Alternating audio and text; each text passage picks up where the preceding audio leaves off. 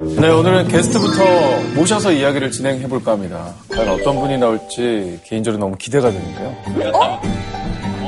어, 이 심상치 않은 분 노래가? 친절하신 분이 나오신다.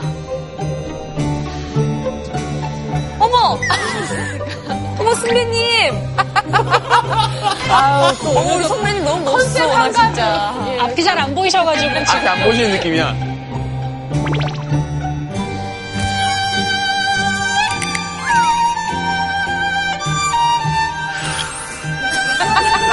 너나 참. 너나 너나 잘하세요. 아 맥이 끊겼네 요 앞머리 때문에 아 네. 아쉽습니다. 안녕하세요.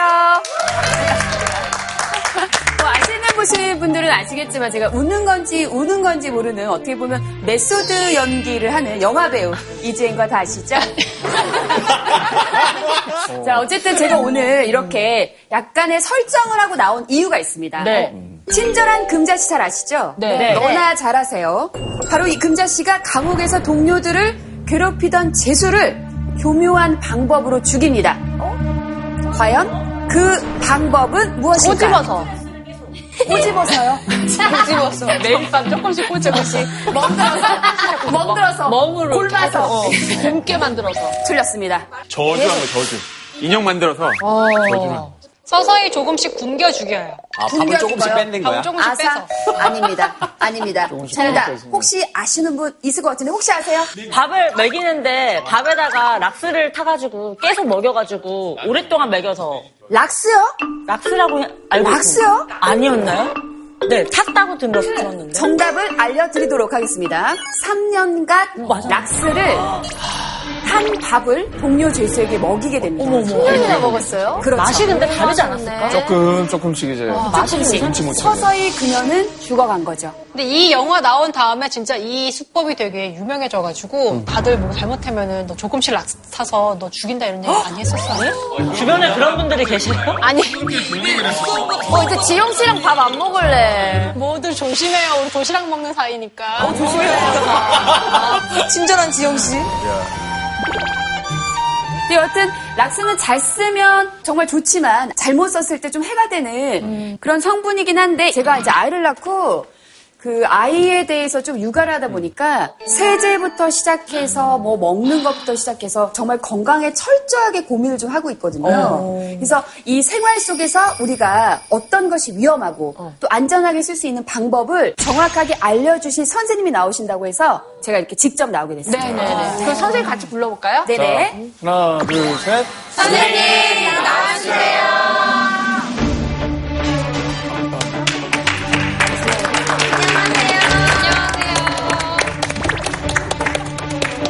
저는 오늘 몰라서 더 위험한 나노물질의 독성에 대해서 말씀드리러 나온 과학자 박은정이라고 합니다.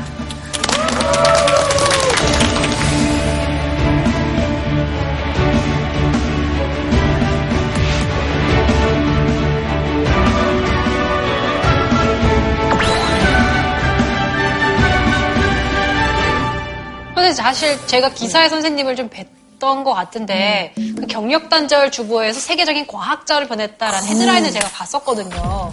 사실 쉽지 않은 길일 텐데 어떻게 그렇게 또 업적을 그렇게 이루시는 건지. 아이를 낳고 나면 아이가 되게 예쁘잖아요. 너무 예뻐요. 네. 지켜야 될 게 많아지잖아요. 지켜야 할 거를 내가 지킬 수 있는 능력을 갖춰야겠구나. 근데 내가 그걸 모르면 나도 모르게 내 아이에게 불행을 줄 수 있구나라는 것을 아픔을 줄 수 있구나라는 것을 제가 경험을 통해서 알게 된 거예요. 그러다 보니까 내가 이 아이를 지키기 위해서는 좀 똑똑해져야겠다. 엄마가 좀 많이 알아야죠. 뭐가 좋은 건지, 그쵸. 뭐가 나쁜 건지, 그쵸. 뭘 가려줘야 되는지 맞아. 이런 거죠. 맞아요. 엄마가 알아야 돼요. 맞아요. 키우다 보니까 정말 맘 카페고 뭐고 싹 진짜 평생 읽을 책도 안 읽었는데 그 엄마가 되고 나서부터 정말 모든 걸 다 읽게 되는 거예요. 그러니까 소비자 소비 형태도 바뀌거든요. 맞아요. 가족의 건강을 생각하는 쪽으로 소비 형태도 바뀌어요. 네. 그러다 보니까 이제 내가 왜 이 공부를 해야 되는지에 대한 동기부여가 음. 어. 확실하게 되다 보니까 네. 아 나는 이 길을 가야겠다. 그리고 내가 이렇게 똑똑해지면 내 가족은 좀 더 건강하게 오래 살 수 있겠다. 음. 아픔 없이 살 수 있겠다라는 생각을 하게 돼서 이 공부를 하기, 시- 하기 시작을 했고 근데 가장 중요한 거는 아니, 아이를 낳고 다 육아를 하시고 그 다음에 다시 공부를 하신 거잖아요. 뇌가 빨리빨리 돌아가던가요? 많이 안 들어가죠. 그리고 시대가 너무 많이 변해 있었어요. 그러다 보니까 제가 공부해야 될 게 더 많았어요. 특히 이제 저희 실험하는 사람들은 이 손끝이 살아있어야 되는데 저희는 이미 손이 둔해진 상태에서 제가 37에 시작을 했거든요. 여러분들 1 마이크로리터 상상되세요? 정말 예, 이렇게 눈에 보이지도 않는 그거를 정확하게 넣기 위한 그 손끝 그거를 살려내는 것부터가 아주 작, 예, 큰일이었습니다. 선생님, 그 나노 독성학이라는 게 사실 어, 나노도 알겠고 독성도 뭔지는 알겠는데 이걸 같이 합치니까 정확히 어떤 분야인지 잘 음, 모르겠거든요. 그렇죠. 많이 설명 좀 생소하시죠. 해주세요. 네. 나노. 왠지 생소한 단어 같아서 이게 엄청난 다른 나라의 다른 세계의 어떤 이야기 아닌가라는 생각이 드실 텐데 그거는 이제 오늘 본격적인 주제이니까 좀 나중에 말씀을 드리고요. 일단은 그 독성학에 대해서 먼저 말씀을 드리겠습니다. 독성하면 은 뭔지 되게 강하게 느껴지잖아요. 무서워요. 근데 여러분들이 약 사시죠? 네. 심지어는 이제 철분제도 사시고 그다음에 감기약도 사시죠. 네. 그런데 뒤에 설명서 보셨어요? 네, 다 못 읽어요. 근데 딱 하나 눈에 보이는 게 있어요. 복용량. 복용량 맞아요. 복용량, 용법, 용량. 그다음에 마지막에 주의사항. 주의사항. 네. 거기 주의사항에 들어있는 그런 내용들을 저희들이 공부를 하는 연구를 하는 분야가 저희 독성학 분야입니다. 근데 주의사항을 다 읽으면 결국 먹지 말란 말이더라고요.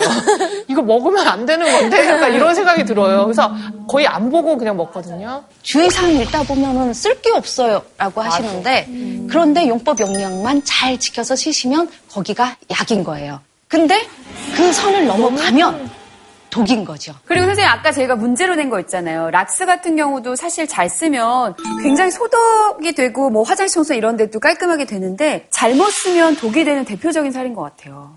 맞습니다. 네. 그러니까 그 락스 같은 경우에 1970년대까지만 해도 사실 어떻게 썼냐면은 이게 살균 효과가 있다니까 그러니까 구강 청정제 요즘 판매하는 구강 청정제처럼 거기가 가글로 이게- 썼다고요? 예, 아주 소독을 연하게 해서 아주 약하게 희석을 해서 안 좋을 것 같은데 아무리 약해도.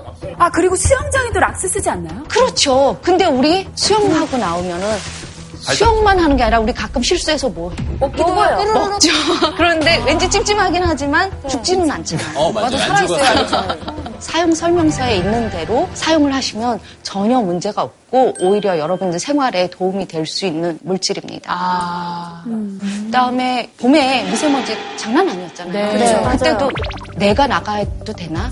임산부들 같은 경우는 나 지금 나가도 되나? 아니면 집에 있는 게 더 안전한가? 음. 아니면 환기를 시키는 게 좋은가? 아니면은 그냥 문을 닫아놓은 상태에서 공기청정기를 돌리는 게 좋은가? 되게 많이 고민스러웠잖아요. 아무도 답을 주지 않아요. 네. 그런 것까지도 연구를 하세요? 네. 우와. 오, 어떤 것들이 어떤 방법이 어느 농도일 때 우리가 마스크를 끼는 게 좋을지 음. 아니면은 왜 그때부터 왜 마스크를 껴야 되는지에 대해서 연구를 하는 게 저희 독성학 분야입니다. 아니 선생님 자제분들은 굉장히 좋겠어요. 안 엄마가 저러시겠어요. 별걸 다 하는 거 아니야. 그렇죠. 마스크를 언제 껴야 되는지. 근데 오히려 더 피곤할 수도 있어. 이거는 이래서 안 되고 저건 저래서 안 되고 이런 지식이 너무 많으면 선생님은 약간 그러지 않으세요? 야, 이 여기 막 이거 떠다닐 텐데. 이렇게 직업병 같은 게 있으면 아까도 이제 잠깐 화장실에 갔었는데 변기 위에 항균이라는 마크가 있는 거예요. 네. 딱 그 마크를 딱 보는 순간 이 항균 그러면 이 항균은 무슨 원리에 의해서 항균을 할까? Oh 하긴 그렇다. 네. 오늘 강의를 통해서 그 항균이 나에게는 안전하고 균만 죽이는 건지 아니면 나도 죽이는 건지에 대해서는 공부를 할 수 있겠죠. 그래서 오늘 되게 다양한 얘기들이 벌써 많이 나왔는데 오늘 준비하신 강연 주제는 또 뭔가요? 자, 오늘의 주제는 두 얼굴의 나노 약인가 독인가입니다.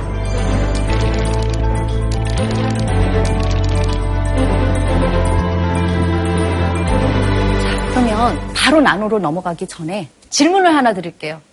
생활 속에 숨어 있는 독성 물질은 어떤 종류가 있을까요? 되게 많을 것 같아요. 많아서. 그 약간 새집증후군 같이 가구 같은 거 바로 만든 거 보면 약간 독성 나온다고 하죠. 슬라임, 슬라임. 슬라임도 독성이죠. 그쵸? 또 뭐가 있을까요? 그럼 뭐 요즘에 가습기 살균제 통해서 너무 많은 희생자가 그래요, 나왔고 그거. 그게 그래서 저는 막 네. 너무너무 예민해지더라고요. 가습기 살균제. 저는 작년 겨울부터 올 봄까지 정말 머리가 아팠어요.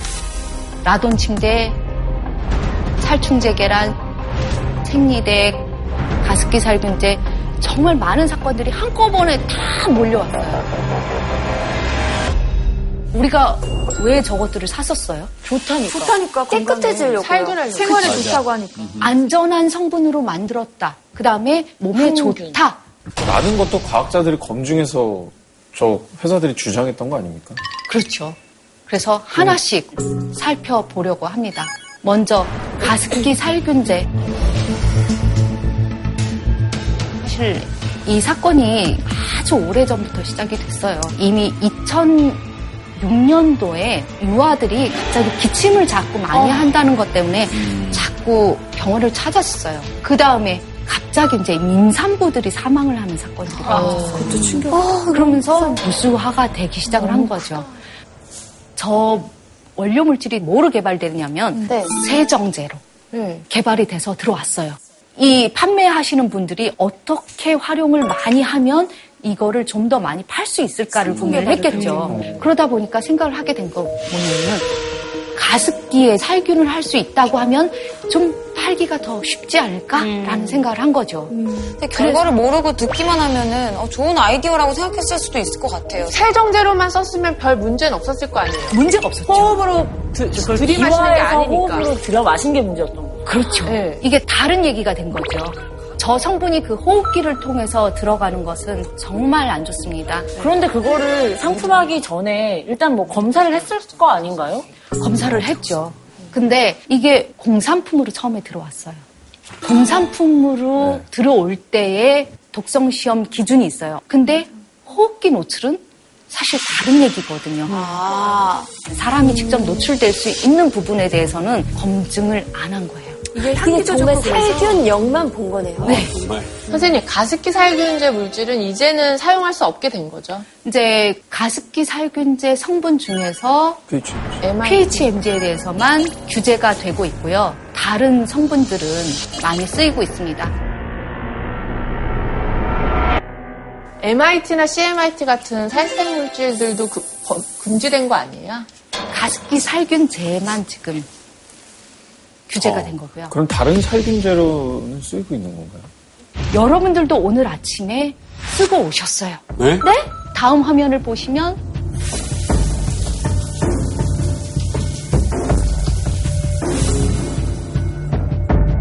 뭐, 뭐 문제가 없어 보이던데? 저게 위험한 행동입니까, 선생님? 저 설거지가 설거지 때문이 아니에요. 그럼요? 뭐지? 뜨거운 물로 할 때. 맞아요. 나 뜨거운 물로 네. 하는데. 뜨거운 물로 하는데. 야, 이건 몰랐던 거다. 가습기 살균제를 우리가 흡입하면서 문제가 생겼다 네. 했잖아요. 네. 어떡해. 자, 저 세제를 다 닦아내려고 뜨끈한 물에, 아주 뜨거운 물에 설거지를 해내죠. 그런데 세제가 물하고 잘 녹아져 있죠. 네네. 네. 그러면 물이 증발될 때 선생님, 그러면 주방 세제 안에 가습기 살균제 성분이 들어가 있다는 겁니까? MIT나 CMIT나 이런 것들이 주방 세제나 그냥 일반 세제에 많이 들어가 있어요. 어떡해. 뒤에 한번 한번 보세요. 메틸 이소치아 졸리논이라고 써 있는 것을 혹시 보시면 얘가 개구나. 얘가 그 성분이었구나. 어쩐지 설거지만 하고 나면 몸이 너무 피곤해. 나도 피곤해. 맨날 잤어. 몸이 진짜 많이 진짜 아. 설거지 나도 잤기 때문이야. 설거지가 힘들어서 그런 거지. 그럼 선생님, 어, 욕실문 닫아놓고, 뜨거운 물 받아놓고, 거품 목욕하는 거, 그거 진짜 안 좋았던 거. 안 좋겠다. 거품 목욕이 그렇게 안 좋은 거품 거예요? 목욕하고 나서 뻗어. 너무 어리 뻗어. 그거는 이 혈액순환이 잘 돼서 예, 혈- 혈액순환 때문에 이런 거예요. 그러니까 이- 그 정도로 심각한 상황은 아니고요. 그러니까 그런 것들을 조금은 좀 생각을 하면서 너무 자주 쓰시지 마시고 너무 함부로 쓰지 말라는 거죠. 그러면 저런 피해가 없는 세정제나 뭐 이런 건 있나요? 선생님 쓰시는 어? 거 뭐예요? 집에서 뭐 쓰세요? 그 적어야겠다. 아, 어, 또 이거 맞아. 궁- 중요한 시간.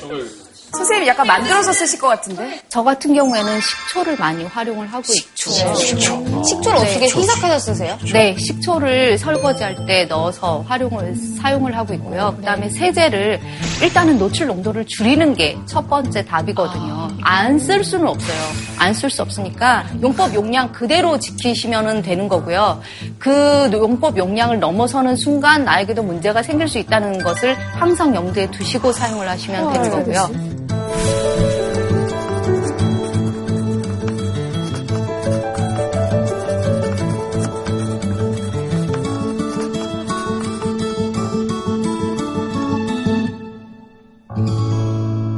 자, 작년에 그리고 올 봄까지 라돈 침대 정말 큰 이슈였고 아, 이것도 난리였어. 네, 난리였습니다. 폐기한 것까지. 나 침대 다 그 매트리스 열어갖고 사, 막 검색해갖고 이거 라돈인가 아닌가 이거 해가지고 제품 특정 기도 팔았어요. 맞아. 사람들 그래서 막 그거 사고 그러더라고요. 라돈이 원래는 1급 발암물질이에요. 그거로 인해서 미국에서는 거의 1년에 매년 2만 명 정도가 죽고 있어요. 너무 무서운데요? 우리나라는 아파트 생활을 되게 많이 하잖아요. 네. 근데 미국은 주택 생활을 많이 하죠. 네. 그리고 주택을 지을 때 주로 지하를 파죠. 그런데 그 주택이 금이 가잖아요. 그러면은 지구에 있는 방사선 유해 물질인 라돈이 집 안으로 들어와요. 네. 들어올 수 있겠죠. 선생님, 근데 그게 지하, 지하라서 그런 거예요? 에 지하에서. 나 맨날 지하실 작업하는데. 그게 문제는 뭐냐면 흡입을 했을 때 발암성이 생길 수 있다는 거죠. 폐암이. 아니 근데 굳이 그 성분을 왜 첨가를 했냐는 거예요. 공산품에. 여러분들 혹시 음이온 들어보셨죠? 네, 음이온. 음이온 너무 맞아요. 많이 쓰잖아요. 음이온이 좋은 거잖아요. 사람들이 다 좋다고 생각하고 있었잖아요. 몸에 좋다는 것이 소문이 나면서 그 이 음이온을 만들어내는 그 라돈이 침대에 깔리게 된 거예요. 그러면 선생님 실질적으로 음이온이 아, 아, 어떻게 몸에 좋은 뭐 거예요? 나쁜 거예요? 뭐예요? 아무 효과가 없어요. 네, 그런데 네. 이상하게 우리나라에는 음이온 제품들이 네. 정말 많이 팔렸어요. 옥장판 이런 데 음이온 나온다고. 예, 그거. 팔찌. 팔찌 지금도 말고 음이온 많이 그거. 하잖아요. 매트, 음이온 헤어기기도 있어요. 네, 정수기. 음. 단지 건강에 좋다는 이유 하나만으로. 근데 건강에 좋다는 거는 또 입증된 건 또 아닌 거죠. 과학적 근거는 없는 거예요. 그러니까 음이온 성분들이 함유돼서 건강에 좋다는 것을 맹신하지 마시고 네. 아 이건 아직은 과학적인 근거가 없는 광고구나라는 생각을 가지시고 그 부분에 대해서는 정리를 하셔도 음. 될 것 같습니다. 어찌됐건 이제는 우리 스스로가 검 시간이 돼야 되고 우리 스스로가 심판자가 돼서 뭐 대기업 브랜드라고 해서 믿고 이런 건 이제 이제는 그러면 안 돼. 우리가 엄마고 내 자신을 위해서라도 의심해봐야 되고 우리가 스스로 판단해야 된다라는 게 되게 중요한 것 같아요. 맞아요.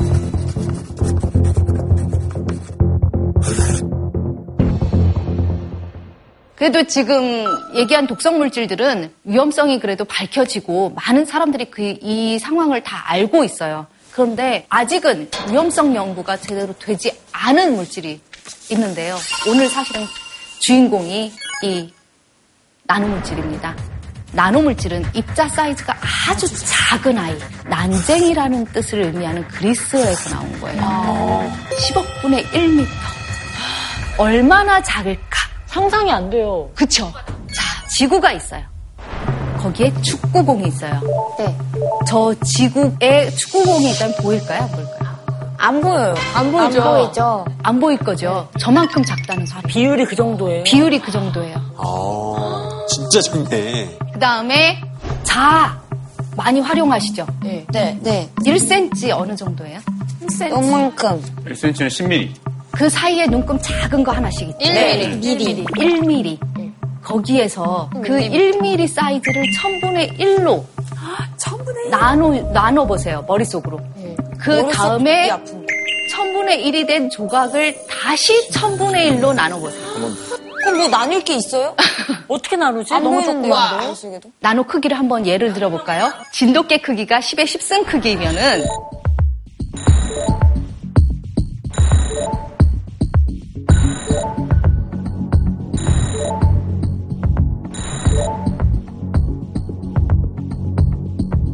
이게 바로 1 나노미터예요. 그럼 우리는 볼 수도 없는 거네요. 보이지 않죠. 근데 저걸 보는 현미경이 있어요? 네, 전자 현미경으로 보고 있습니다.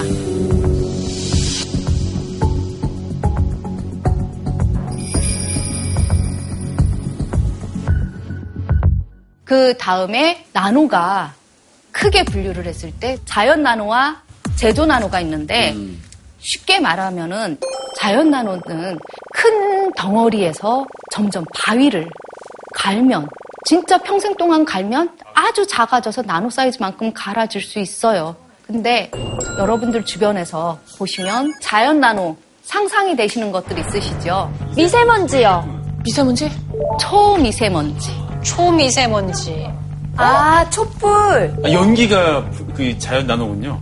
저거 우리 로봇 시간에 배웠던 거 생각나요? 개코? 그 발바닥에 엄청 아, 도돌도돌하게 발바닥. 나노만한 게 맞아, 있어서 맞아. 글자 잘 붙일 수 타잖아, 있게 한다고 벽에 미끄러운 표면도 그쵸.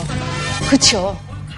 그다음에 옛날에 어머니들이 아궁이에서 불 떼셨죠. 네. 아궁이에서 불 떼시고 나시면 어떻게 재, 했어요? 재. 그 재가 재가 나눠요. 네, 생기고 엄마가 얼굴에 이렇게 썼어요. 검어지셨죠. 깜깜하게. 그게 다 나노를 흡입하신 거예요. 우와. 피부에 닿았던 거고. 네. 고등어 구울 때 나오는 것도. 고등어 구울 때 나오, 나오는 거고. 아니 그러면 우리 잘해야 삼겹살 먹을 때도 계속 자연 나노 그거 하는 거예요. 거기에 숯가루를 밑에다가 숯을 깔고 드시잖아요. 아예 순나노구이네. 순나노구이요? 그래서 자연 속에서 우리가 스스로 우리 일상 속에서 지금 나노를 만들어지고 있기도 하고요. 그 다음에 미세먼지는 사실은 지름이 입경 사이즈가 10 마이크로미터 이하인 미세먼지는 흡입할 수 있는 미세먼지라 해서 흡입성 미세먼지로 해서 대기 환경 기준의 가이드라인으로 정해져 있고요. 그 다음에 그거보다 더 작은 입경 2.5 마이크로미터 이하인 머- 먼지들을 초미세먼지라고 해서 또 더 중요하게 OECD에서도 특별히 더 관리를 하고 있고 그런데 세계보건기구는 이 미세먼지를 1급 발암물질로 설정을 했어요. 그런데 오히려 저렇게 먼지가 많은 날에 우리가 고민을 하는데 실제로 일반 지금 이런 상황에서는 사실 미세먼지 함량이 되게 많아요. 초미세먼지 함량이 여기 오히려. 스튜디오도요? 네. 네, 많아요. 보이지 않기 때문에 우리가 더 주의를 하지 않거든요. 근데 어느 순간부터 사람들이 마스크를 잘 안 써요. 맨날 미세먼지 뜨니까 그냥 이렇게 하다가는 마스크가 효과가 없다고 자꾸 얘기를 하시면서 마스크를 안 쓰시는데요. 마스크 끼시는 게 좋습니다. 안 쓰는 것보다는. 그렇죠. 100에 노출되는 거하고 50에 노출되는 거와 10에 노출되는 건 다릅니다.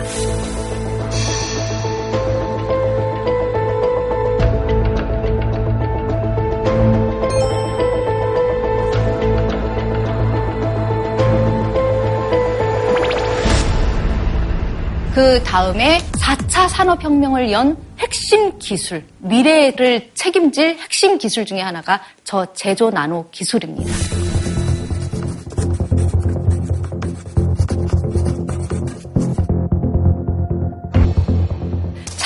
제조 나노 물질 하면은 가로, 세로, 높이가 있는데 어느 면이든 가로든 세로든 높이든 어느 면이든 상관없이 100나노미터 이하가 있으면 그 물질은 나노 물질로 정의를 하고 있습니다. 여기만 100나노미터 이하고 10미터 쭉 가도 그것도 나노 물질이에요? 네, 맞습니다. 자, 그러면은 여러분에게 지금 나노 산업 하면 뭐가 떠오르세요? 고온 입자의 금속. 나노 화장품. 반도체 기술 할 때 나노 기술이 나왔던 것 같거든요. 나노 로봇 있지 않습니까? 이렇게 혈관 타고 다니면서 병을 진단하고 치료해주고 막 이런 신기술 같은 것들이. 맞습니다. 다양한 분야에서 지금 나노가 쓰이고 있는데요. 한번 그림을 한번 보실까요? 다음 중 나노 물질이 사용된 물건은 몇 개일까요? 나노 짜장면이 있다고요? 나노 치킨이 있고? 아, 일단 짜장면이랑 양념치킨은 아니지. 아니 먹는 것 중에 한계가 있어. 왜냐면 양념치킨은 그 양념에 들어가서 뭔가를 만들 것 같고. 정답은? 여, 여섯 개. 여덟 개. 열 개. 일곱 개? 저희 차클 제작진을 생각하면 10개. 아직 안 나왔습니다. 정답. 아홉 개, 정답. 아홉 개. 네. 짜장면. 짜장면을 빼요?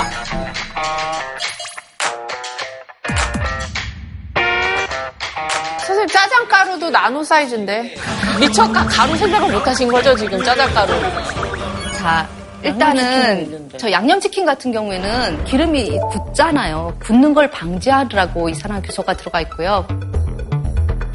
그다음에 색소 첨가제로 활용이 돼서 이산화 티타늄 같은 게 케이크에도 좀 활용이 되고 있습니다. 그 다음에 수영복 같은 것들. 2000년도 올림픽 혹시 생각나세요? 그때 이제 전신 수영복. 저때 호주 선수도 이언 소프라고 막 팔관왕 하고 막 그랬었거든요. 그게 뭐 비늘의 방향을 이렇게 나노 미터로 디자인해가지고 개콘 그거네. 아, 한 번 접을 때 다른 것 수영복보다 엄청나게 빨리 나간다. 테크놀로지 도핑이라는 말이 그래서 나온 거거든요. 선수의 실력이 공정하게 평가되지 않은 상황이라서 다시는 저 수영복은 경기 때 입지 못하게 규제가 되고 있습니다. 자, 그 다음 얘기로 한번 가볼까요? 그래핀? 이게 뉴스에서 보면 뭐 꿈의 물질이다. 뭐 미래를 열 새로운 발견이다. 뭐 이런 얘기를 하더군요. 네. 그래핀은 노벨상을 받은 첨단 물질이에요. 너무 가볍고, 그 다음에 이런 전자, 전기 제품에서 휘어져. 접을 수도 있어. 얼마나 좋아? 그러니까 예를 들어서 지금 핸드폰 같은 경우가 나중에 발전하면 그래핀으로 해서 가지고 다니면서 화면도 보고 핸드폰도 되고 뭐 이럴 수도 있다라는 접었다 폈다. 뭐. 거죠? 맞습니다. 그리고 어, 우주 산업 앞으로 이제 미래를 책임질 많은 산업에서 제일 많이 쓰일 나노이기 때문에 그래핀 같은 경우에는 앞으로 전 세계 미래를 책임질 나노 물질이라고 생각하시면 됩니다. 사실 나노라고 하면은 저는 반도체만 떠올렸거든요. 근데 음. 일상생활에 너- 이렇게까지 많이 이용되는지 몰랐어요. 음. 음. 그쵸. 근데 나노물질 유통량 증가량 한번 보실까요? 36.2%에서 3년 사이에 아, 삼년 치킨집 사이에. 그만 먹어, 진짜로. 어, 저거 18배는 다 치킨 그거. 한 15배 정도 치킨일 거야. 그런데 2009년도에 하나의 사건이 있었는데 한번 보실까요? 중국 페인트 공장에서 일하던 7명의 여성들이 일하면서 점점 답답하다, 숨쉬기가 어렵다는 말을 하고 일제히 쓰러지기 시작을 했다고 합니다. 어. 그래서 검진을 해봤더니 폐가 딱딱해지는 폐섬유증이 발견이 됐어요. 어? 결국 두 명은 죽었고 다른 환자들이 평생 동안을 폐섬유증 환자로 지금 살아가고 음. 있어요. 저 물질이 무엇이었을까요? 그 가습기 살균제에 들어간 뭐 그런 성분하고 비슷하지 않을까요? 페인트 색소 같은 게 뭐가 이제 가루 같은 건가요? 사망이 왜 있었냐면은 폴리스타이렌이 들어간 플라스틱 보드를 만들 때 나노물질이 들어간 스프레이를 뿌렸어요. 근데 그 스프레이 제품에 나노물질이 있었던 거를 흡입을 한 거예요. 그로 인해서 폐섬유증이 발견됐고 저것이 이제 나노물질이 인체에 유해하다는 첫 사례로 유럽에 있는 저널에 보고가 되게 됩니다. 자, 그럼 나노물질이 왜 나노가 됐는데 독성이 나올까? 유해할까? 너무 작아서? 작아서. 네. 첫 번째, 작은 거, 크기가 문제가 됐어요. 여러분들이 연필심, 그 연필심 상태는 우리가 고민이 되나요? 얘가 독성이 있을 거라는 거? 아니요. 안 되시죠? 그런데 연필을 깎아요. 네. 그러다 보면 가루가 은 많아. 심을 깎죠. 뾰족하게. 네. 뾰족하게. 네. 그러면 거기에 가루가 날리죠. 네. 그럼 그 가루는 어떨까요? 흡입할 체내에 차 쌓일 것 같아요. 왜 연필 심 상태에서는 똑같은 물질인데 심은 커서 우리 침- 몸에 침투될 일이 없지만 네. 작은 애들은 침투가 되고 쉽게 빠져나오지도 못할 것 같아요. 맞아, 예. 음. 맞습니다. 그게 문제였어요. 보시면 6 음. 제곱센티미터였던 표면적이 지금 60으로 늘어났다가 음. 6만으로 늘어났어요. 아, 아, 똑같은 건데 어, 뭐. 입자가 작아지면서 표면적은 거의 6천만으로 늘어납니다. 천만 배 증가되게 음. 되죠. 급선무로 막 먹을 것 같은데요. 그렇죠. 그다음에 반응성이 입자가 작아지기 때문에 훨씬 더 올라갈 거라는 것이 추측, 추정이 되잖아요. 게다가 막 여기저기 막 돌아다니기가 너무 쉬울 것 같아. 네, 그러다 보니까 나노가 유해할 거라는 어떤 가능성에 대해서 저희들이 고민을 하게 됐습니다. 두 번째로 고민을 하게 된 이유는 뭐냐면 저 골드가 그 입자가 작아지면서는 색깔도 저렇게 다양해지고 색이요? 성질이 변하는 거네요. 네. 그러면서 그 물질이 그러면 독성이 같을까? 아니 아무도 실험해 못 봤잖아. 어. 그 부분에 대해서 저희가 추정을 하게 된 거예요. 다를 것 같아. 저는 가끔 횟집 가면은 금박 뿌려주거든요. 근데 그거 먹는 먹으면 좋다고 해서 먹었는데 근데 그건 색깔이 여전히 금 색깔이긴 하던데. 그건 나노는 아닐 것 같은데. 어. 그럼 먹으면 안 돼요? 네, 드시지는 않으셔도 괜찮을 것 같습니다. 자, 그 다음에 나노 공학자분들이 사이즈만 조절할 수 있는 게 아니라 형태도 바꿀 수 있는 거예요. 그러니까 동그랗고 작은 거, 그 다음에 뾰족한 거, 그 다음에 길쭉한 거, 마음대로 조절을 하시는 거예요. 네. 그렇게 해서 그렇게 해서 형태를 여러 가지로 조절을 하다 보니까 저 형태에 의한 독성이 또 고민이 됐었고요. 이게 또 뾰족할 때 또 독이 생길 수도 있고 막 이런 거잖아요. 생각을 해보시면 여러분들 목에 가시 꽂혔을 때 어때요? 아파요. 아프죠. 너무 아파. 그 어떻게 내기 제거하세요? 아, 네. 쌀밥을 빼서. 요 근데 그 넘길 때 어때요? 아파요. 아프죠. 아프죠. 그래서 식도에 구멍이 생길 수 있다는 얘기를 네. 너무 잘 아시잖아요. 네. 네. 근데 그거보다 더 작고 더 뾰족한 아이가 호흡을 통해서 들어간다면 어떤 일이 벌어질까요? 아예 아픔을 못 느끼는 거 아니에요? 아픔을 못 느끼는데 문제는 뭐냐면 박혀서 제거가 안 된다는 거죠. 그 바- 가시가 몸에 박혀서 계속해서 거기에 남아 있다면 내 몸이 정상적으로 운동이 안 되겠죠. 그 아이가 계속해서 거기에 축적을 해 나간다면 그런 걱정들이 생긴 거예요. 선생님, 근데 아까 그 동그란 나노는 괜찮은 거예요? 동그란 나노는 혈관을 통해서 잘 돌아다녀서 어느 조직에 쉽게 들어갈 거고 혈관을 아주 잘 통과할 수 있어요. 그러니까 온 몸에 분포하기가 좋은 거죠. 그 다음에 그럴 수 있지. 세 번째로 생긴 게 뭐였냐면은 겨울철에 우리 많이 느끼는 거. 정전기. 정전기. 정전기. 네. 따끔. 네. 삐르륵. 탁 치죠. 따끔. 그것처럼 세포 안으로 정전기적 인력에 의해서 마구 아. 들어가서 해까지 들어가는 거예요. 이렇게 막 쏙 아, 떠다니다가 정전기 때문에 쑥 들어간다고요? 네. 핵막이 갖는 전하하고 세포가 갖는 전하. 마치 서로를 끌어당겨요. 네. 자석에 철가루가 끌려가듯이 피부 안으로도 쑥 들어가고 어디까지? 혈관? 장기? 더 중요한데 심장, 뇌? 그쵸. 뇌는 사실은 우리가 평생 쓸기 위해서 보호장구가 있어요. 블러드 베- 브레인 베리어라 해서 이미 그 장벽을 통과를 하는 물질들만 들어갈 수 있게 들어오고 나옴이 아주 안전하게 관리되는 시스템이 있는데 이 정전기적 인력에 의해서 나노물질들이 뇌까지 다 들어가서 거기에 축적이 되는 거예요. 헐, 너무 무섭다. 몰랐을 땐 참 편했는데 네. 세상 살기. 아니, 한 시간 전까지만 해도 마음 괜찮았어. 선생님 근데 이런 나노 물질이 호흡기를 통해서만 흡수가 되는 거예요? 아니면 그냥 닿기만 해도 저희 피부에 막 들어오는 거예요? 여러분들이 피부 접촉을 하는 경우에는 사실은 피부도 여러 보호층이 있습니다. 점막이 있고 이 눈 같은 경우에는 눈물층도 있고 해서 되게 많이 보호층이 있어요. 대신 한 번 들어가면 바로 혈관을 통해서 온몸을 흐를 수 있습니다. 두 번째로 먹어서 문제가 되는 경우에는 먹는 양은 사실은 우리가 되게 많이 먹어요. 그러니까.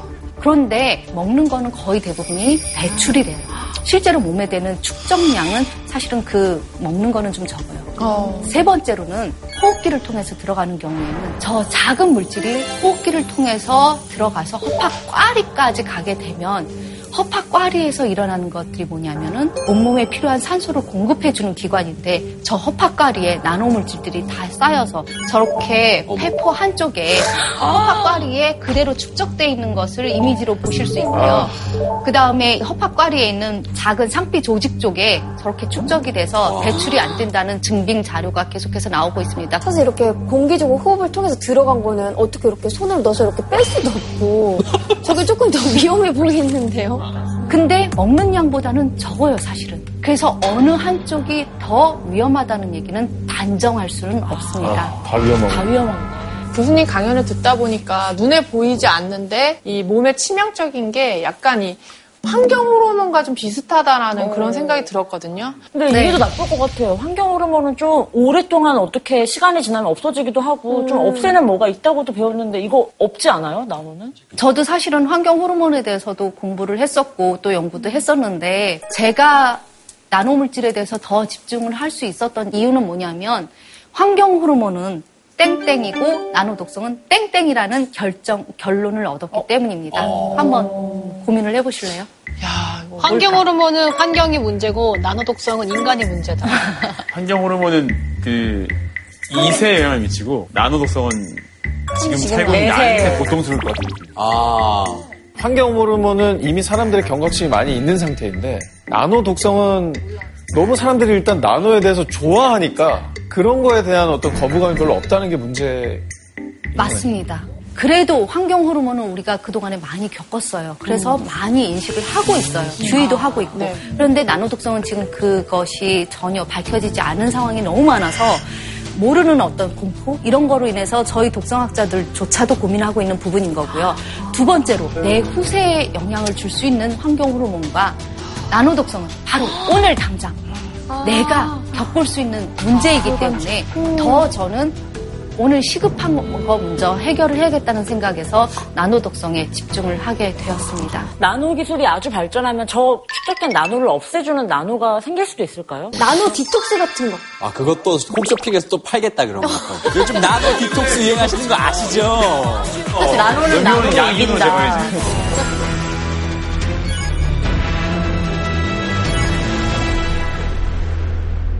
사실 얼마 정도 쌓이면 위험하다던가 이렇게 허용치가 있다면 뭐 그런 기준이 있나요? 불행히도 나노 독성하기 시작한 게 2006년이에요. 처음 시작된 게 음. 그러다 보니까 이제 우리가 언- 어느 농도까지는 노출돼도 된다는 그 기준성 기준치가 없습니다. 그냥 저희 모두가 임상 실험자들이네요 지금. 네, 그래도 지금 현재까지 이게 전 세계적인 문제이다 보니까 OECD에서 집중적으로 연구를 음. 시킨 나노물질들이 있어요. 그런데 거기에서 이제 대표적인 나노 독성 물질 결과 나온 것들 위주로 한번 설명을 해드리겠습니다. 자, 그러면은 여러분들 퀴즈를 한번 내볼게요. 어린 시절 아빠의 큰 사랑을 받고 자란 수전 맥그리거. 배관공으로 일하는 아빠는 퇴근 후엔 항상 딸을 안아주었다. 그런데 50년 후에 수전은요, 암에 걸려 사망하게 되었고, 그 원인이 아빠에게 있다는 것이 밝혀져서 충격을 주었습니다. 과연 딸은 왜 목숨을 잃게 된 걸까요? 배관공이니까 그런 오염물질이 많이 노출을 되는 음. 사람이잖아요. 애기잖아. 애기니까 더 되게 크게 다가왔던 거지. 아니면 아빠가 돌아와서 씻었어요. 근데 씻은 물질과 배관할 때 썼던 물질이 합쳐진 그 성분이 어. 아이한테 좋지 않았던 거죠. 그럴듯한데? 혹시 그거 아닙니까, 선생님? 저 인형의 문제입니다. 선생님 정답을 공개해 저 주세요. 인형에 이상한 물질이 있었어요. 이제 정답을 한번 공개를 해볼까요? 네. 아빠는 배관공이다 보니까 몸에 성면이 묻어 있었던 거예요. 옷을 갈아입어야지 아빠는. 그 안아줄 때 딸은 아빠 옷에 푹 파묻혀서. 네, 푹 파묻혀서 그대 같은 호흡을 얼굴. 했죠. 어이구야. 그때 옷에 묻어있던 성면을 흡입함으로 인해서 중피세포종이라는 질병을 앓으면서 58세에 사망을 했는데요. 그런데 환경성 질환의 가장 큰 문제가 그거예요. 바로 나오지 않는다는 거. 그러다 보니까 오랫동안 잠복해 있다가 암을 발생시킬 수 있는 거거든요. 근데 그 기간이 5년, 10년 아니고 50년까지도 간다는 거죠. 그렇죠. 기본적으로 한 3, 40년이 갑니다. 근데 성면은 2009년도에 이제 규제가 됐어요.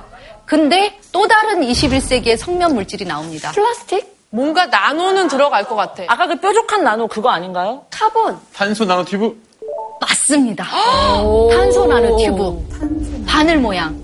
카본 나노 튜브라고 돼 있는데요. 그 단단함으로 보면은 철보다 370배 정도 강하고 알루미늄의 2분의 1 무게입니다. 사실은 제가 자전거 타는 걸 너무 좋아해서 이 풀카본으로 나온 그 자전거가 가장 좋고 가격이 비싸죠. 그 사람들 사이에서 가장 선호되거든요. 일단 근데 그 자전거 무거운 게 이 한 손으로 들려질 정도로 맞습니다. 저희도 독성 실험하려고 저 카본 나노 튜브를 사잖아요. 네. 이만큼이 옵니다. 진짜 커다란 박스로 오는데 1g이에요. 가격구나. 그래서 지금 꿈의 신세대라고 해서 카본 나노 튜브가 쓰이는 곳이 너무 많은데요. 자전거, 그다음에 낚싯대, 양궁활, 수영복, 휴대폰 배터리, 그런데 카본 나노 튜브는 왜 나노로 만든 성면일까? 그게 성면하고 사람하고 연결이 안 되는데. 이것도 뭔가 이렇게 가루가 생기면은 뾰족하기도 하고 딴딴하니까 뭐 신체에 오랫동안 잠복기를 거쳐서 나쁜 작용을 하지 않을까요? 맞습니다. 예, 뾰족하다, 강하다 두 가지 생체에서 분해가 되기가 어렵기 때문에 한 번 흡입하면 밖으로 배출되지가 않는다. 저기 위에 있는 사진이 성면에 노출된 폐에 있는 세포들만 제가 꺼낸 거예요. 성면 주변에 혹시 아주 작은 알갱이들이 딱 둘러 있는 거 보이세요? 싸고 있죠 네, 성면. 그 다음에 카본 나노튜브도 마찬가지. 카본 나노튜브가 세포 안에 들어가 있는데 저 까만 거 하나 길쭉한 거 이렇게 쌓여 있는 게 보이시죠? 작대기 음. 어, 네. 같은 거, 막대 같은 거. 성면은 길고 카본 나노튜브는 짧아서 저렇게 세포 안으로 들어가 있을 뿐인데 저렇게 세포 안에서 들어가서 나올 수가 없어요. 분해가 되지 않습니다. 그래서 성면처럼 폐에서 만성 염증 반응을 일으킬 것으로 추정이 돼서 그 그래서. 아이가 음, 독성학자들에게서 제일 중요한 핫 이슈 물질로 떠올랐던 거고요. 이거는 제가 직접 실험을 했던 제 데이터인데요. 저 하얀 덩어리가 있죠. 네. 암 같기도 하고. 맞습니다. 종양이 생겼고 간 쪽까지 전이가 됐고 허파꽈리까지 계속해서 축적이 돼 있는 것을 전자현미경으로 확인을 한 사진입니다. 그러면 이건 어떨까요? 요런 나노 이 유해 물질들 박혀 있는 애만 쏙쏙 빼내는 나노 로봇을 입에 넣어서 걔가 쏙쏙 빼내는 거예요. 그리고 항문으로 나오는 거예요. 좋은 아이디어. 괜찮지 않아요? 네. 그래서 약간 자, 자석 같은 그런 성분이 있어서 싹싹싹싹 다 빼내갖고 문제는 얘가 이 카본 나노튜브는 자성이 없다는 거죠. 자성이 없어요? 네. 그게 문제네. 지금 현재까지 나온 결과로는 우리 백혈구들 있죠. 예. 몸 안에 있는 백혈구들이 카본 나노튜브를 분해할 수 있다는 것까지는 연구 성과가 나와 네. 있는데 어, 할 수 있어요. 어, 근데 자정작용이 어느 농도까지인지에 대해서는 아직 밝혀진 것이 없습니다. 백혈구가 힘을 내. 걔가 희망이네. 화이팅. 그 다음에 또 하나의 탄소 물질이 있는데요. 자, 이 그림에서 좀 이상한 거 느껴지시는 분. 바퀴가 너무 애매한데? 보통 타이어는 까만데 하얀색이에요. 네, 흰색인데요. 너무 쉽게 알아차리시니까 제가 놀라운데요. 아, 하얀 색깔. 네, 오. 저는 이 사진 처음 봤을 때 그렇게 빨리 안 들어왔었거든요. 근데 1970년대 초기까지만 해도 타이어가 아연으로 만들어져서 백색이었대요. 그런데 음, 1912년에 고무와 그렇죠. 카본 블랙이 결합을 하면서 검은색으로 변했대요. 이 마모작용을 좀 더 미끄럼 방지나 이런 데 활용하기가 너무 좋으니까 카본 블랙을 많이 사용하게 됐어요. 그런데 문제는 이 카본 블랙이 타르 성분이 들어가 있고요. 그렇구나. 타르. 어, 타르는 담배 피면 많이 나오는 거 아니에요? 그쵸. 그래서 국제암연구소에는 저 카본 블랙을 발암물질로 또 지정을 했습니다. 우리 집에 타이어가 5년간 있었는데 집에 애가 추워와서 카본 블랙 같은 경우에는 저 마모되면서 우리가 호흡을 하게 되면 그 카본 블랙 가루들이 온몸을 혈관을 통해서 흐르면서 특히 심혈관계에 끈적끈적해지고 염증이 생기는 원인으로 생길 수가 있어요. 근데, 근데 타이어는 쓰면 쓸수록 계속 마모가 되잖아요. 음. 그쵸. 문제는 그거죠. 선생님, 그럼 요즘 나오는 타이어에도 여전히 저런 성분이 계속 들어있는 거예요? 네. 지금도 카본 블랙 타이어에 사용이 되고 있고요. 그 다음에 페인트에 들어가 있고요. 레이저 프린터라든지 신발 밑창. 맞아, 저거 아스팔트.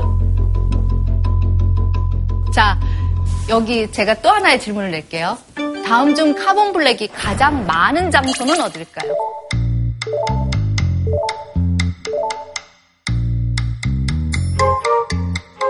지하철 안 환기가 안 되니까 지하철 안 아니지, 도로는 밑에도 그렇고, 바퀴도 돌아가고 있으니까. 난 지하철 입구 같아. 밑에서도 올라오고 도로에서도 오고 그래서 막 1번 도로, 도로. 2번 버스, 3번 지하철 입구, 도로 옆에 지하철 있고요. 그 다음에 4번 지하철 안. 지하철 안. 안이 제일 많지 않을까. 그냥 환기가 잘 안 될 것 같아서. 제가 이제 지하철 안에 대한 먼지도 실험을 했는데요. 지하철 안에는 이 카본 블랙보다는 다른 성분이 더 많았었고요. 그래서 정답은 지하철 입구입니다. 어. 왜요? 네. 왜요? 왜냐하면 도로에서 자동차가 바퀴가 마모를 하고 네. 지나가잖아요. 예. 마모된 카본 블랙들이 저 입구 안으로 들어가는데 음. 밀어내는 힘은 없잖아요. 밖으로 배출되질 않고 있고. 아, 맞아. 다 들어가죠. 네, 그러다 보니까 그 안으로 쌓이게 돼서 어, 그 부분이 현재 모니터링 결과로는 지하철 입구가 가장 많이. 앞으로 숨 참자, 숨 참고 가자, 그 저기. 그 근처에 지하철 잠깐 입구는 가려고 숨을 하지. 참고 숨 참고. 들어가겠네요. 지하철 입구 들어가시면 마스크 벗으시잖아요. 그러지 마시고 좀 지하철 다 탈 때까지는 그대로 마스크를 끼고 계신 것도 좋을 것 같습니다. 강의를 들으면 들을수록 그냥 대충 살다 죽자. 아, 그냥 어차피 죽을 거 그냥 그런 네. 무기력증에 알고 빠지는 게 무기력증. 왜냐면 맞아요. 어디서 어떻게 뭘 뜯어고쳐서 더 나은 삶으로 갈 수 있을지 방법을 못 찾겠어요. 이게 우리가 노력한다고 되나? 이런 생각이 들어요. 그래서 제가 그 부분에 대해서는 아. 뒤에서 좀 더 안전하게 사는 방법에 대해서 설명을 드릴 거예요. 아, 야, 끝까지 본방사수하게 만드시네요. 아, 우리를. 그 전에 또 하나의 배신을 당한 듯한 그런 위험한 나노물질 하나를 말씀을 드릴게요. 건강 지킴이, 은혜 배신, 은나. 은나노는 좋은 거 아니야? 한때 광고에 은나노 뭐 세탁기다 해서 네. 아이들도 막 좋아하는 막 그런 장면이 있었죠. 네, 장면들 아, 들어오고 있어요. 가습기, 네, 공기청정기 이런 맞아. 거다 맞아, 공기청정기 다 있었어. 여러분들 은 하면은 떠오르는 거. 어. 이미지가 나쁘지 않아요. 맞아요. 그리고 여러분들이 역사 속에서도 이 은에 대한 얘기를 찾아볼 수 있어요. 아, 실버 스푼. 그래서 독성을 있는지 은수도로 하면은 까맣게 변한다. 맞아요. 기미삼궁 활용할 수 있었잖아요. 그때 그 은이 독성이 있었나요? 은은 없었어요. 은은 없었죠. 네. 그리고 옛날에 미국 같은 경우에는 젖소에서 우유를 짜서 네. 우리가 먹는 데까지 옮기는 기간 동안에 사실은 그 약간의 균들이 있을 수 있거든요. 네. 그러다 보니까 거기에서 그 사이에 균이 증식하면 안 되잖아요. 네. 그럴 때 은을 거기다 넣는 거죠. 은 덩어리를. 예. 그러면 실제 은은 살균 효과가 있어요? 살균 효과가 있었던 거죠. 근데 다른 문제는 없었어요? 다른 그렇죠. 문제가 없었던 거로 지금 현재까지는 알려진 것이 없, 없는 거죠. 근데 우유에 넣, 은덩어리를 넣을 정도면은 은 나는 거 나쁜 건 아니지 않아요? 그렇죠. 은이 나쁜 건 아니고 나쁜 거는 뭐냐면 은 나노가 문제인 거예요. 그럼 은이랑 은 나노랑 자- 다른 거예요? 은하고 은 나노는 달라요. 은 나노가 붙으면 은이 되는 거 아니에요? 은 나노가 붙으면 은이 된다. 그거하고는 좀 다릅니다. 왜 그러냐 하면 은 제품은 광물이에요. 여러분들 은수저 어떻게 만들어요? 은을 녹여가지고. 맞습니다. 그건 덩어리에서 만드는 거잖아요. 근데 은 나노는 화물에서 만들어지는 거예요. 원래는 덩어리가 아니었던 거죠. AgNO3라는 질산은이라는 화합물을 가지고 액체 상태에서 고체를 만든 게 은나노입니다. 네. 바닷물을 가져다가 날려서 소금이 되는 것처럼 액체에서 고체를 만든 거예요. 은나노는 이온에서부터 시작한 거예요. 시작점이 다르군요. 그쵸. 음, 그러다 보니까 일반적으로 우리가 알고 있던 무독성 그리고 항균 살균 작용 뛰어난 그 은하고 지금 우리가 제조 나노 물질로 만들어진 은하고가 같은 물질일 거라고 생각하시고 여러분들이 그냥 무방비 상태로 계신 게 가장 큰 문제인 것 같습니다. 선생님, 근데 왜 은나노에 독성이 생겼나요? 은나노의 유해성이 알려진 것은 은나노 세탁기가 EPA에서 규제가 되면서 수, 수입이 규제가 되면서부터 논란이 됐었는데요. 사실은 은나노가 이제 상균, 살균 작용이 정말 뛰어납니다. 그러다 보니까 그 EPA에서 어떤 얘기를 했냐면요. 세탁조 안에 은나노 커버해서 세탁조의 세균, 바이러스 이런 것들 줄일 수 있으면 좋지. 그런데 그 세탁기를 돌리면서 나온 은 이온이 은 나노가 환경 중으로 배출이 됐을 때 우리 환경이나 인체에도 무해한지 그 검증 자료를 내라고 한 거였어요. 그런데 S사에서 그 결과물을 유기간 안에 못 낸 거예요. 그러면서 이제 그야말로 그때부터 이슈가 되기 시작을 했습니다. 선생님, 저게 어쨌든 살균 효과는 있지만 뭔가 또 부작용이 있었다라는 얘기인가요? 자, 이제 여기서 중요한 얘기를 지금 하신 건데요. 살균. 왠지 느낌이 되게 좋잖아요. 너무 좋아요. 네. 막 시원해 깨끗해요. 음. 네. 근데 살균이 균만 죽이느냐? 나도 죽이는 거야. 아, 무서워. 항암제를 처리했을 때. 암만 죽이는 게 아니라 나도 죽이는 선생님 그러면 그 은 나노가 뭐 구체적으로 우리 몸에 들어왔을 때나 우리에게 어떤 악영향을 미쳐요? 은나노가 사실 몸 안에 들어가게 되면은 체내에 있는 어떤 혈관에는 많은 세포들이 있어요. 거기 혈, 세포들이 은나노 주변에 다 모여들어서 덩어리를 만들어서 혈관을 통과하면서 거기에 혈전을 만들거든요. 그러다 보니까 심혈관계에 손상을 줄 수밖에 없게 됩니다. 그러다 보니까 이제 은나노에 대해서 다시 한번 생각을 하게 됐습니다. 근데 아직 제품이 나와요? 은나노로 요- 요새는 아예 신제품은 안 나오지 않아요? 많이 나오고 있습니다. 어? 저병? 저 자동차 필터 아니에요? 저 저병? 네. 저병? 아니, 분명히 집에 가서 확인을 해보면 저 중에 하나는 나올 것 같다는 예, 생각이 있을 듭니다. 수 있어요. 후라이팬이 알고 봤더니 음란호일 수도 있고. 지금 현재로서는 어떤 안전성에 대한 모든 제품들이 사실은 나오기 전에 그 제품을 얼마 기간 동안 사용했을 때 안전하다는 보증하에 검증하에 나온다고 일반 대중들은 생각을 하시는데 그 검증 없이 나오고 있는 제품들이 지금 너무 많습니다. 이건 괜찮다는 어떤 마크가 있나요? 그 마크를 보고 사면 된다 이런 거 있나요? 지금 현재 특별한 관리 기준은 없습니다. 네? 그래서 그 항균이나 살균 효과를 강조한 제품들에 대해서 사용을 하시면서 가급적 이 물질들이 독성이 나타나오지 않는 조건으로 해서 활용을 할 수 있게 뒤에 설명서를 반드시 읽어보라고 말씀을 드리는 거예요. 그냥 집에서 뭐 빨아야 되면 그냥 진짜 어르신들 왜 빨래 쌈듯이 그냥 삶고 좀 진짜 그렇게 할 수 있어요? 저는 좀 힘들 것 같아서. 바로 소리를. 빨리 가면 또 하나의 나노물질. 네. 또 있어요? 뇌세... 포 손상, 치매를 유발하는 나노물질, 특히 여름철에 더 많이 사용되는 이 물질이 들어간 제품들을 무엇일까요? 선크림. 여름철이면 선크림. 여름철 하면 딱 저 제품이죠. 근데 이미 사실 선크림에서 너무 동공이 약간 지진이 너무 보여가지고. 네. 어, 선크림이 거짓말 못 아무래도 하시는 것 같아요. 답이 너무 빨리 나왔어요.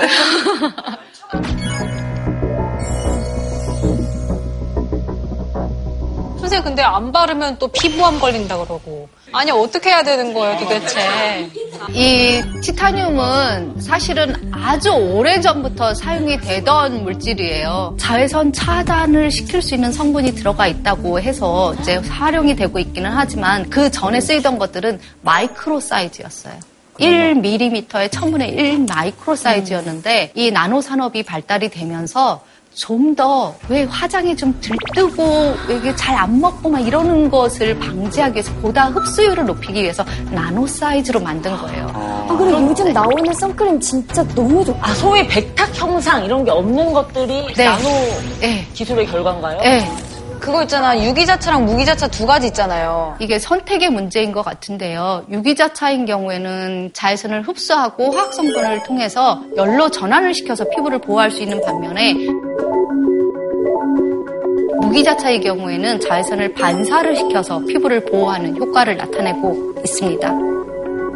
그런데 유기자차의 경우에는 벤존 계열이 들어가 아마도 환경 호르몬 같은 역할을 줄 수 있을 거라는 생각이 들고요. 그래서 유기자차, 무기자차 중에서 그래도 우리가 무기자차를 쓰는 것을 어. 선호를 했는데 나중에 보니까 이 티타늄 나노 입자가 몸 안에 들어가서 또는 피부 밖에서 정전기적 인력에 의해서 온몸에 있는 세포에 다 빨려 들어가서 뇌세포까지 들어가는 게 확인이 된 거예요. 그럼 지금 피부암이냐 치매냐 아니 둘 중에 하나 선택해야 되는 그런 상황인 거예요?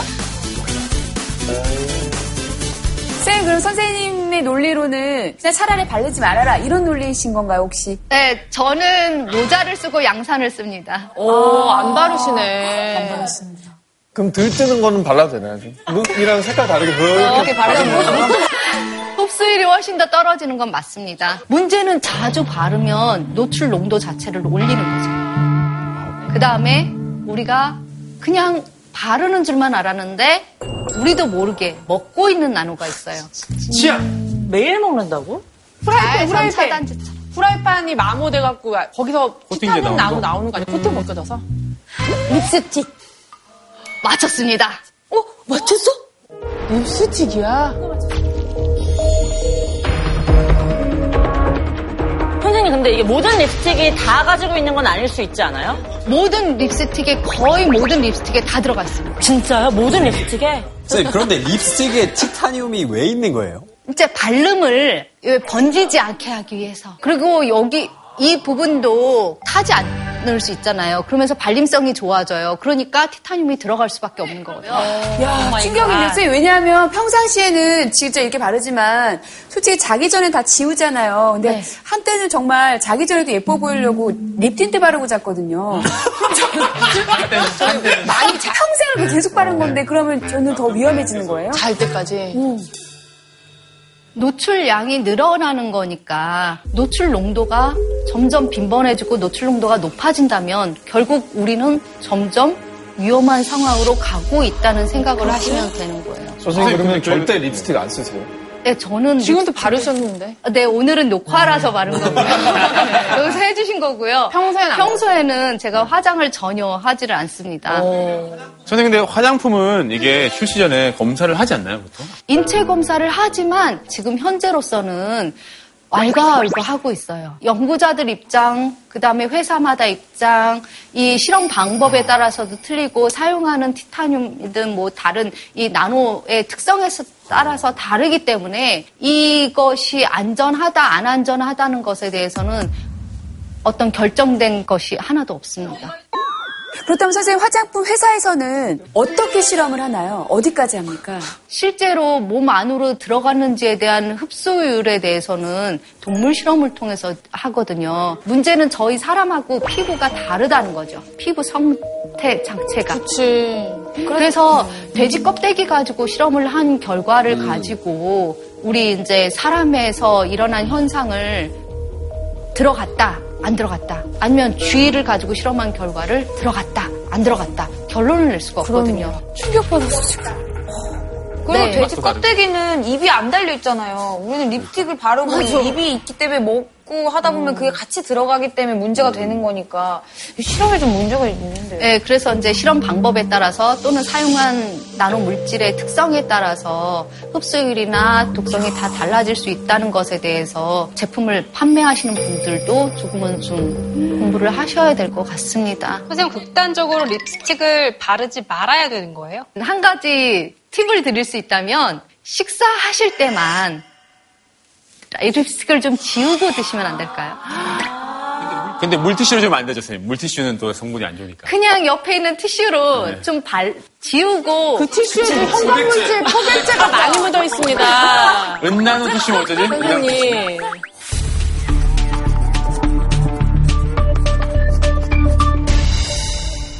우리 옛말에 모르는 게 약이다 이런 말이 있었어요. 녹화 전까지는 오늘 되게 많이 황기- 가벼웠었거든요, 오늘 제 되게 마음이. 화기애애했는데. 이 녹화 전과 후의 제 마음이 너무 달라요, 지금. 오늘 강연을 통해서 여러분들이 모르는 게 약이었어. 덜 괴로울 것 같아가 아니라 알기 때문에 조금은 내가 건강하게 더 오래 살 수 있지 않을까라는 희망을 드려야 된다는 생각을 하거든요. 첫 번째, 제가 처음부터 끝까지 말씀드린 게 한 가지 있습니다. 제가 처음부터 끝까지 말씀드린 게 한 가지 있습니다. 노출 농도. 적게 쓸지 고민하자. 쓰지 말자는 게 아니라 어떻게 하면 조금이라도 적게 쓸지 노출 농도를 뭐 아니면 도가 아니라 음. 걸도 괜찮다 마스크 효과 없대 딱 그냥 단일레가 아니라 마스크 껴서 끼면 50만 노출되잖아 그럼 노출 농도를 줄일 수 있잖아요 그다음에 두 번째로 각질 세포는 시인 주신 선물이에요 때를 안 벗기는 겁니까? 맞습니다 진짜? 보호막이니까 네 난 때문에 너무 좋은데. 티타늄도 자외선 차단제도 마찬가지예요. 각질 세포가 있는 상태에서 발랐을 때하고 각질 세포가 없는 상태에서 발랐을 때는 완전히 흡수율이 다릅니다. 때 밀지 말자.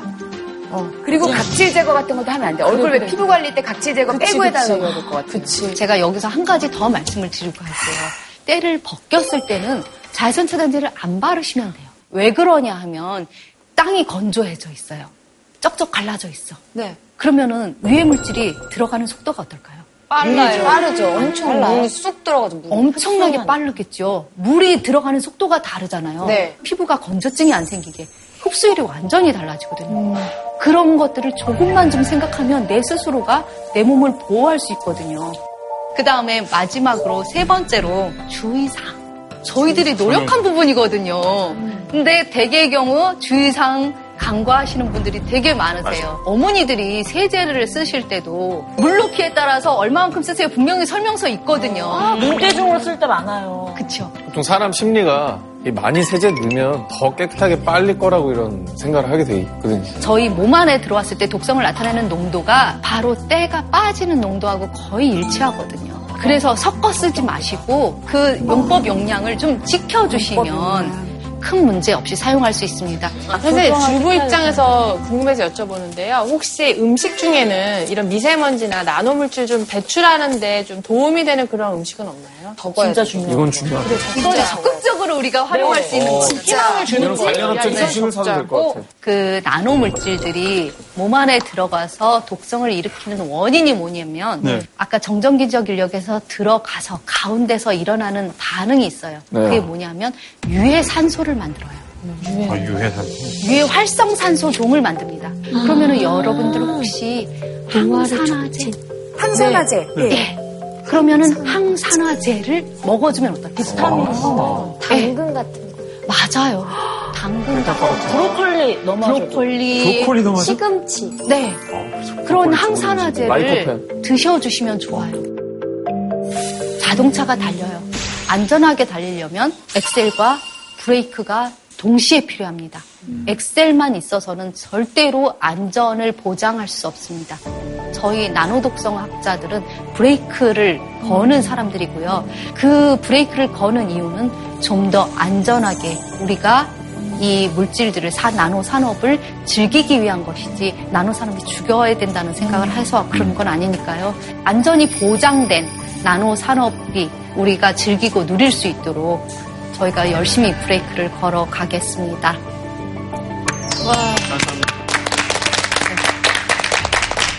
지혜 씨는 어땠어요 오늘? 네. 이렇게 또 아이도 또 낳, 난지 얼마 안 됐고 그래서 네. 엄마 마음이라 더 좀 심각하게 들으셨던 것 같은데. 네. 일단 아는 게 힘인 것 같아요. 일단 알았기 때문에 인지를 하고 있다는 건 내가 조심할 수 있다라는 사인인 것 같거든요. 그래서 오늘 수업이 너무너무 도움이 됐고 저는 나가서 다 얘기할 거예요. 이거 꼭 봐야 된다고. 꼭 보라고 좀 여기저기 많이 이제 소문내고 다니겠습니다. 감사합니다. 와 이게 뭐냐? 폴리스 라인도 쳐져 있고 살인 현장 아니야 살인 현장? 오늘 형사님이 나오시는 거예요? 어, 대박! 제가 NFS 수습 요원으로 이 사건 현장에 나왔습니다. 국과에서 아. 국립과학사연구원의 초대 원장을 했던 정선입니다. 화성 연쇄살인 사건 그 범죄 그렇죠. 네. 아, 33년 만에 또 누군지 밝혀졌잖아요. 네, 한 세포 하나만 있어도 그 세포에서 유전자를 밝힐 수 있는 아주 중요한 기술의 발전이죠. 와.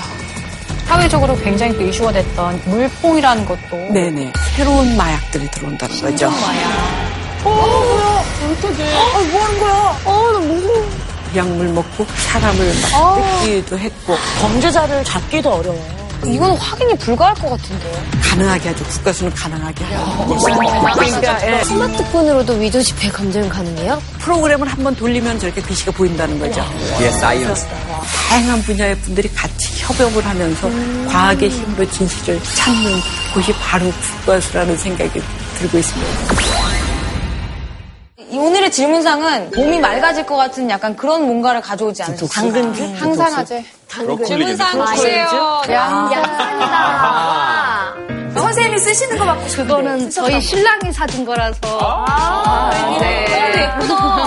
호응을 너무 잘해주셔서 제가 너무 편안하게 강의를 할 수 있었어요. 그래서 제가 이지혜 선생님께. 아유.